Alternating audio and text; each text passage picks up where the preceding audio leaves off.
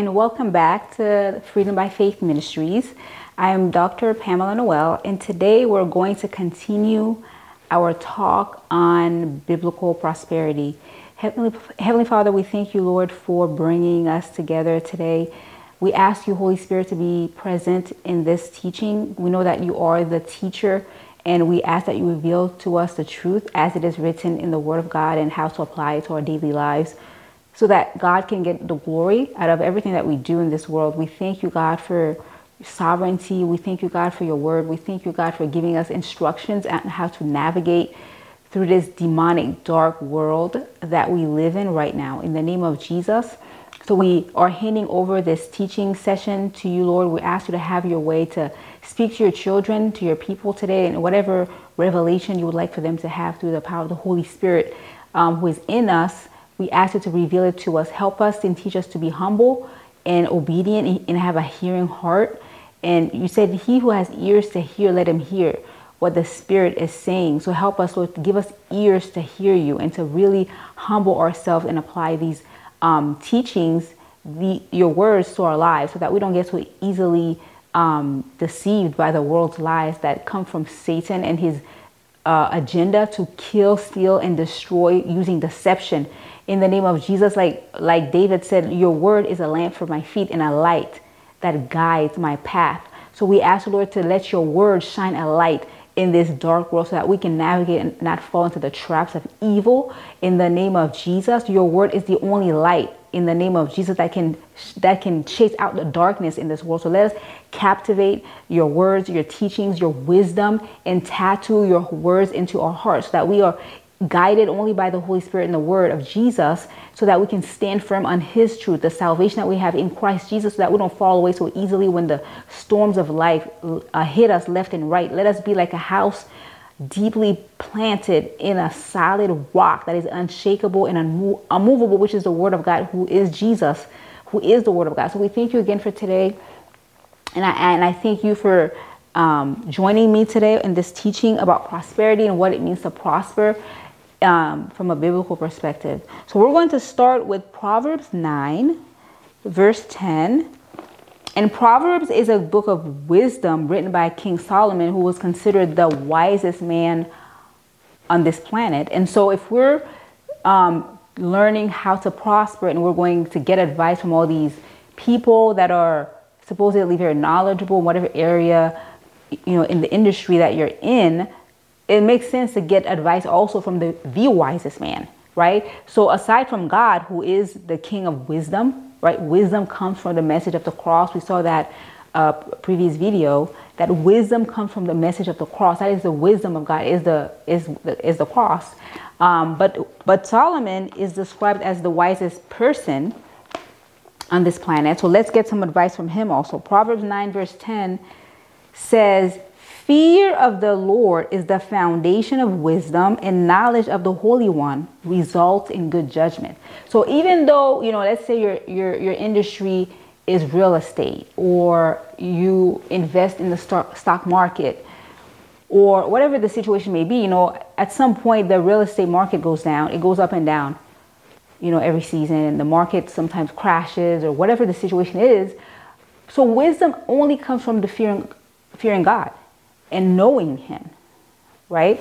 And so if you don't know God, you're going to make bad decisions no matter how well advised you are, right? You have, you have all these investment, you know, strategists or whatever they're called that are giving people advice on how to invest and what to invest in, when to pull out, all these other things, which I don't know anything about.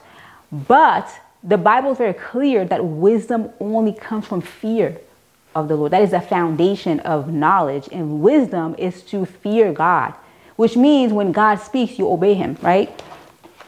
So fear of the Lord is the foundation of wisdom. So, so if, if you're building a house, you can't build a house without a foundation. That's like the first thing that people build, I think, is to make the foundation. I don't know how you build houses, but from my understanding, you start out with a strong foundation first. You don't just build a house on top of a ground just like that. You have to build a foundation. So that's the beginning stages of, of building a house, from my understanding from my limited understanding, I should say. So to have wisdom, you can't even begin to have wisdom until you fear God first.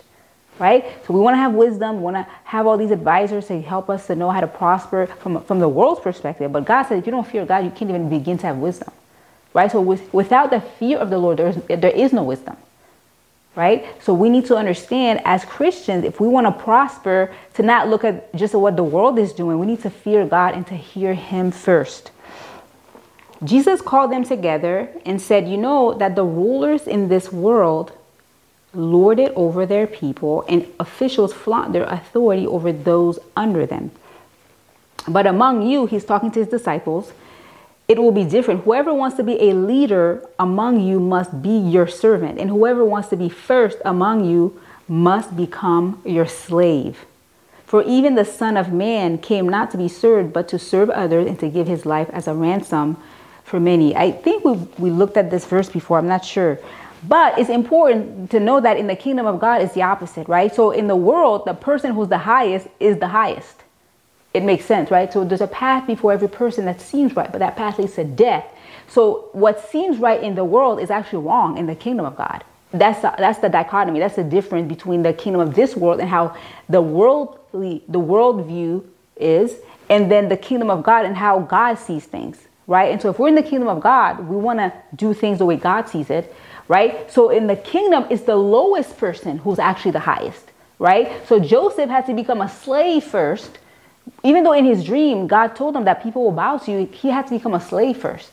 And then he was exalted to be governor over Egypt. It's important that God always looks at the lowest person as the highest, right? So out of all the brothers of, of, of David, the first three older, the older brothers were actually warriors and he didn't recognize them as leaders. He took the youngest and the most humble one who was out there in the sheep. He wasn't even considered, right? So so prophet Samuel went into the household of Jesse and he's asking, "Let me see your sons because one of them was going to be the next king." And he didn't and the father didn't even consider that David could be king. He's the lowest, he's the youngest.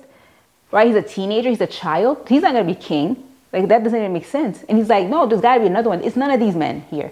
And they were taller, stronger options, right? And so you would think a military person who's serving in the army would be a, a, prime candidate to be the next king, but God didn't see it that way, right? So God always looks at the things the opposite of what the world sees, and that's the way we should operate. So if you want to be the highest, you must first become a slave and a servant. That's what he's saying here, right? So the rulers of this world, he says, right? The kings, the rulers, the, the chiefs in this world, they lord it over the people that are under them. But for you in the kingdom, the highest person is the slave, is the servant. That's the highest person, right? So we, we want to strive for, for notoriety. We want to have um, visibility, right? We, we want to be like those celebrities who are highest, you know, that have the money, the power, the fame, the influence, the beauty. But God doesn't look at them. It's the lowest person that nobody notices. That's the person that God regards as highest, right? Like the lady with the two coins, where all these other people were putting large sums of money that was just a fraction of what they really had. But she gave everything, but it was only two coins. But that's the person that Jesus noticed, right? And so we need to we need to um, train our minds to look at things the way God sees it, because it's not the highest person that's highest. It's not the highest, it's the lowest person that's highest in the in the way that God sees things. Right? So we have to be very careful that we're not at our job trying to climb up climb up that ladder because we want to get that next promotion, that that's your aim. It really as a Christian, your aim is to aim low. How do I serve people? How do I help people? How do I serve them in what they need, even your enemies? And that's not really the talk topic of our talk today and how to serve your enemies, but God I mean, that's been true in my life that I've been mightily blessed in my life because I serve my enemies, even if I don't get rewarded for that in the natural, right? But in the kingdom, you're seen as high as when you can humble yourself and serve even people who hate you. That's a whole other topic, which I might have to do a talk on that. Um, but learning how to serve your enemies, that's one of the best qualities and characteristics that God loves in a humble person that you're not just loving and serving people who care about you, but people who hate and despise you those are the people that God is waiting to see. Are you going to serve them also? Uh, let's go on to Ephesians 5. Ephesians 5 verses verse 21 says, this is really about husbands and wives, but I think this should, should applies to every everyone, every relationship, in my opinion. Um, it says, further submit to one another out of reverence for Christ. Right? So remember how Proverbs, it says, I think it was Proverbs 19, Proverbs 9, verse 10 says, Fear of the Lord is a foundation. Fear of the Lord. We must fear God. It's not, oh, fear God just means you have to respect Him, you know, and no, fear means fear, right? So the Bible says to, to respect authority, but not fear them. So that means there's a, there's a difference between the word respect and the word fear, right? But we must fear God. We must fear God. Okay, so there's none of that. Oh, it doesn't really mean that. I've heard pastors preach that way, and it's a hundred percent wrong. Okay? If you read the Bible and to see the suffering that people in Israel went through because they were not fearing God, okay? The suffering that they went through, it's no jokes. It is important. And I'm going to read another verse about that, which I wasn't planning on doing actually. I think it's in, uh, this was not part of my talk, but I feel like I should bring it up. Why it's important to fear God. I think it's in, uh, I want to say Proverbs 1 or 2. Actually, let's do let's do the whole thing. 20 to 33 is kind of a long one, but it's really important. I wasn't planning on reading this, but I feel like it's important because people don't realize like the consequences of fear of not fearing God is heavy. And a lot of times Christians, I notice when people are suffering through things, they automatically assume it's Satan. It's not always Satan, right? So every time Israel was sinning against God and he was bringing curses upon them of sickness, death, suffering, famine, all of that came from God. Pestilences came from God right? And so we're so quick to, to blame Satan for everything. A lot of times it's judgment upon a people, and these are God's people. It's not even the world. God has judgment against the world also that he talks about in the Bible.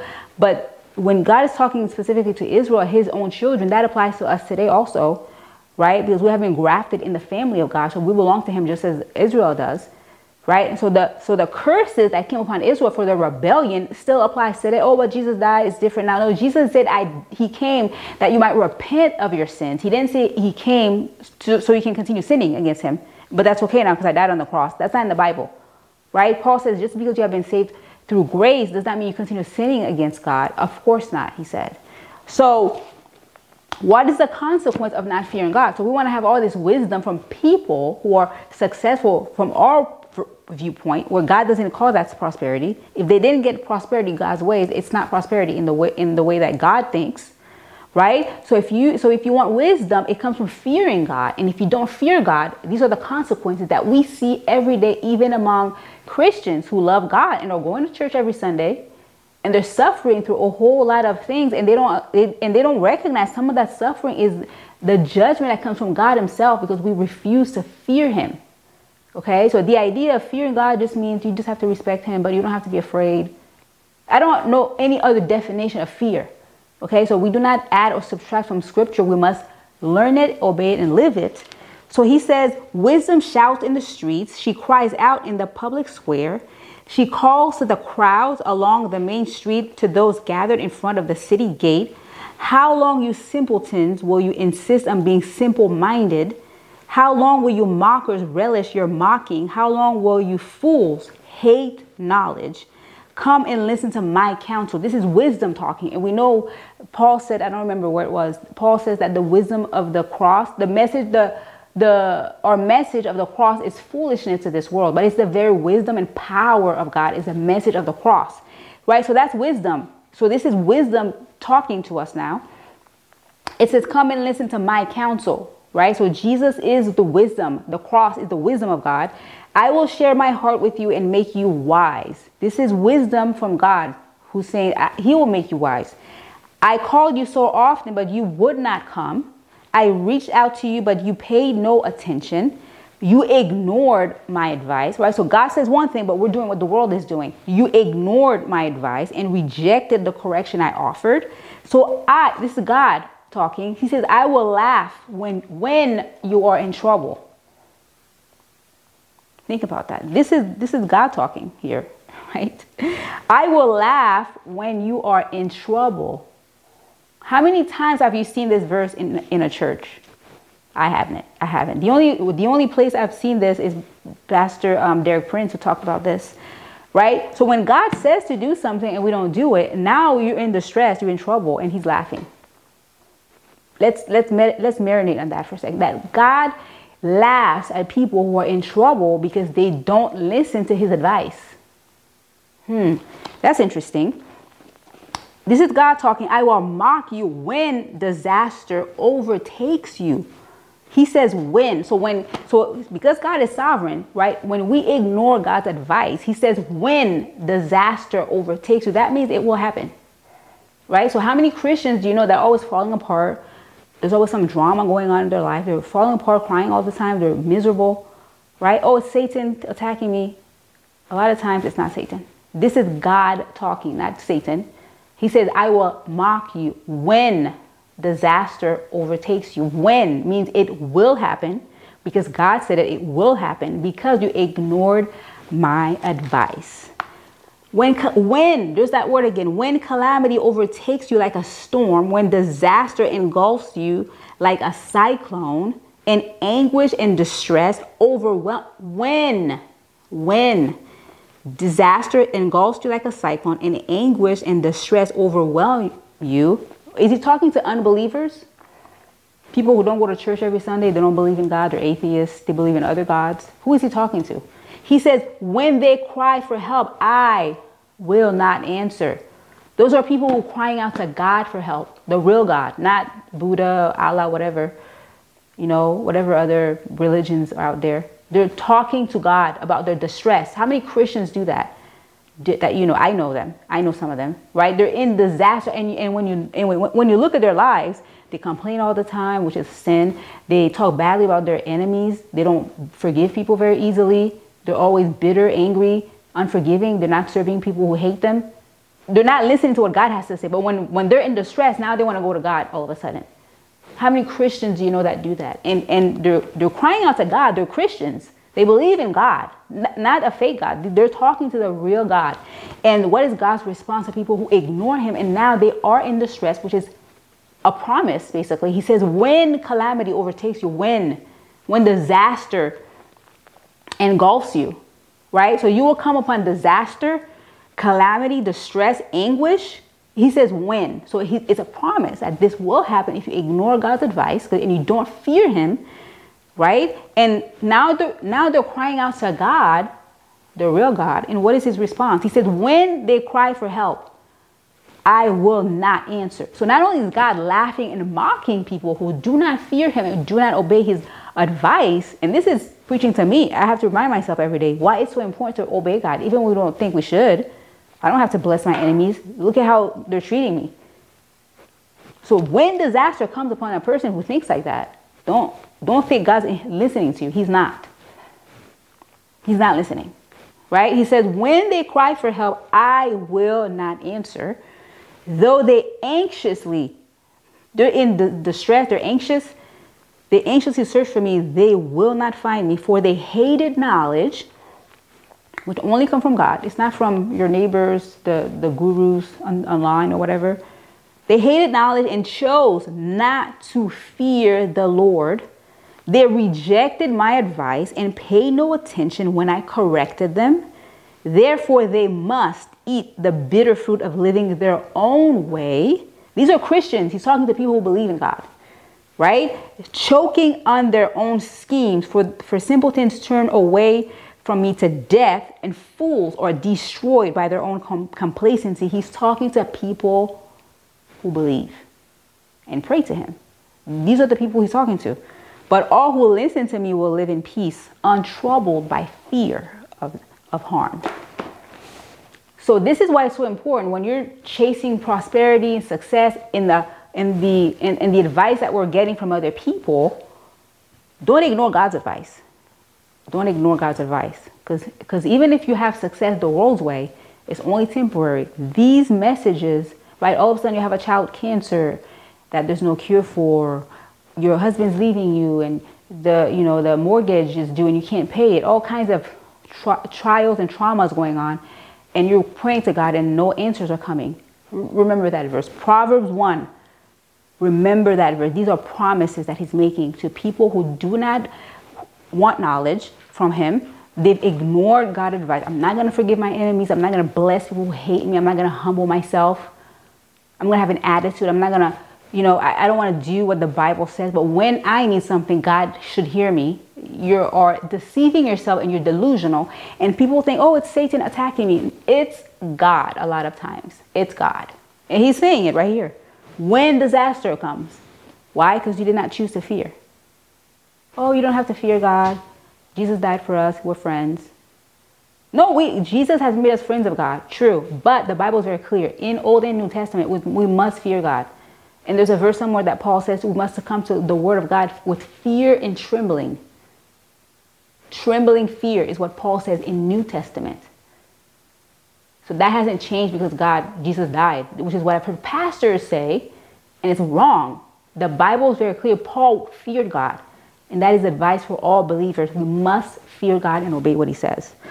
All right, let's go on to Philippians you must have the same attitude that Christ had. Though he was God, he did not think of equality with God as something to cling to. Instead, he gave up his divine privileges. He took the humble position of a slave. Remember how we said earlier that to be great, you must first become a servant, but to be the first, you must first become a slave. So the higher God wants to take you, you must you must put yourself at lower even, right? So you want to be great, you have to be a servant. You want to be the first, which is higher, you have to be even lower. You have to start out as a slave. And that's the example we saw in the Joseph's life, which we're not going to go to because it's a long story, right? So for, for the dream that God gave Joseph that you will be so great one day that people, including your own family, will bow down before you, right? So in those days, they bowed before kings. And he became the governor, uh, one of the chief, the highest officers in Egypt underneath the um, King Pharaoh but that came after he became first a, he served as a slave and he was faithful to God even as a slave and then became a prisoner unfairly, never complained. That is the way to to prosperity and to move up the ladder God's way is you have to put yourself low and stay there. Right? You're not climbing up ladders. The Bible says that it's God who exalts the humble. We don't we don't exalt ourselves with the tactics and the wisdom of this world and trying to take the right class and look at the you know follow the right YouTube whatever guru you want to follow it's god who who exalts us but when we we go down and remain low in servanthood that's when god brings you up so this is so for christians we're following the example of christ jesus who first before he became had the highest name above, above all names it says he took the humble position of a slave and was born as a human being right he lowered himself from deity to human to be a, a, human being, when he appeared in human form, he humbled himself in obedience to God and died a criminal's death on a cross. This is what God did, right? He became a human being and he served as a slave, as a servant. He said, I did not come to be served, but to serve, right? So he died a criminal's death on a cross. Therefore, God elevated him to the place of highest honor. Why did God do that? right? So God highly exalted him. He godly elevated him to the place of highest honor. It says, therefore, because of what he did before that, which, which is he humbled himself in obedience to God, right? Became a human being. He gave up his divine privileges and took a humble position of a slave. That's in verse 7. And 9 says, because of that, God elevated him to the place of highest honor and gave him the name above all other names that at the name of Jesus every knee should bow in heaven and on earth and under the earth, and every tongue declare that Jesus Christ is Lord to the glory of God the Father. And so Jesus, even though he's God, he's not at the right hand of the Father and have the name that that's highest above all names because he's God. He says it says is he gave up his divine privileges. So that's not the reason why his name was elevated because he's God. He gave up those privileges before he came here as a human being but because he humbled himself, he became a human, served as a slave, died a criminal's death because he humbled himself in obedience to God. That's why God elevated him. Right? So we're trying to kind of climb up that corporate ladder and we're doing it the way the world's way, trying to, you know, backbiting people and trying to cut corners and trying to get in good with the boss, buying him coffee or whatever people do in the corporate world. I have no idea. But the world's ways for God is wickedness right? We're ignoring God's advice. So now you're in a disaster and you're going to God and He's laughing at you. Why? Because we did not choose to fear Him. And so if Jesus is God and He modeled humility towards God, there's no reason why we shouldn't be doing the same thing. Right? So we're going to look at one more passage. I'm going to give you a little story about my husband and why. Um, well, I'll go. I'll go ahead and start with Proverbs 146, and then I'll give you a little story about my husband. Why he's so he's his story is a very interesting one, and that is very much what God is asking for us to, to do in terms of how to have success in this world. So let's go on. So Psalms 146 3 and 4 says, Don't put your confidence in powerful people, there's no help for you there. When they breathe their last breath, they return to earth and all their plans die with them. Actually, let me go to 5 also. But joyful are those who have the God of Israel as their helper, whose hope is in the Lord their God. So don't put your confidence in powerful people. So I'm going to talk to you about my husband